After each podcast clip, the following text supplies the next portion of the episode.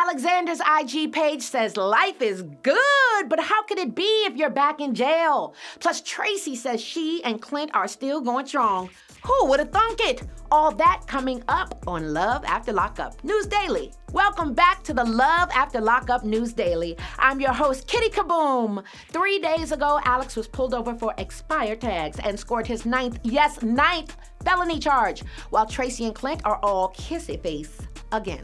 So, exactly how did Alex manage to get back to three squares and a cot? And despite their breakup to makeup journey, are Tracie and Clint hanging in there?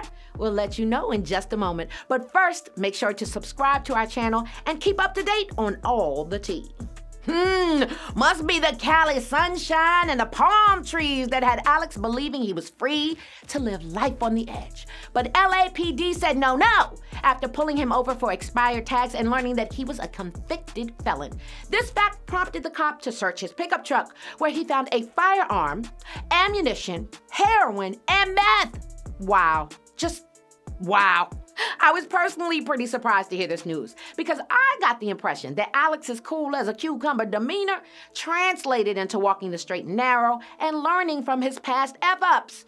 Well, color me misled, would ya? Because this guy is looking at nine new felonies, so he'll be gone for a long time. Bye, Alex! And Tracie's most recent post on IG is painting a happy wife, happy life picture with pics of she and Clint loving each other up and hanging with the homies. Her caption reads Despite our shortcomings, we are still together and trying to work things out. Hashtag we all make stupid mistakes. Hashtag we all make poor choices. Hashtag forgiving and second chances. Okay. With over 1,400 likes and 300 plus comments, clearly the people have spoken.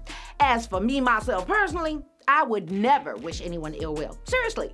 But I'm holding out on cheering for this interesting couple until we hear that they're clean and sober and are still together for at least six months. But that's just me.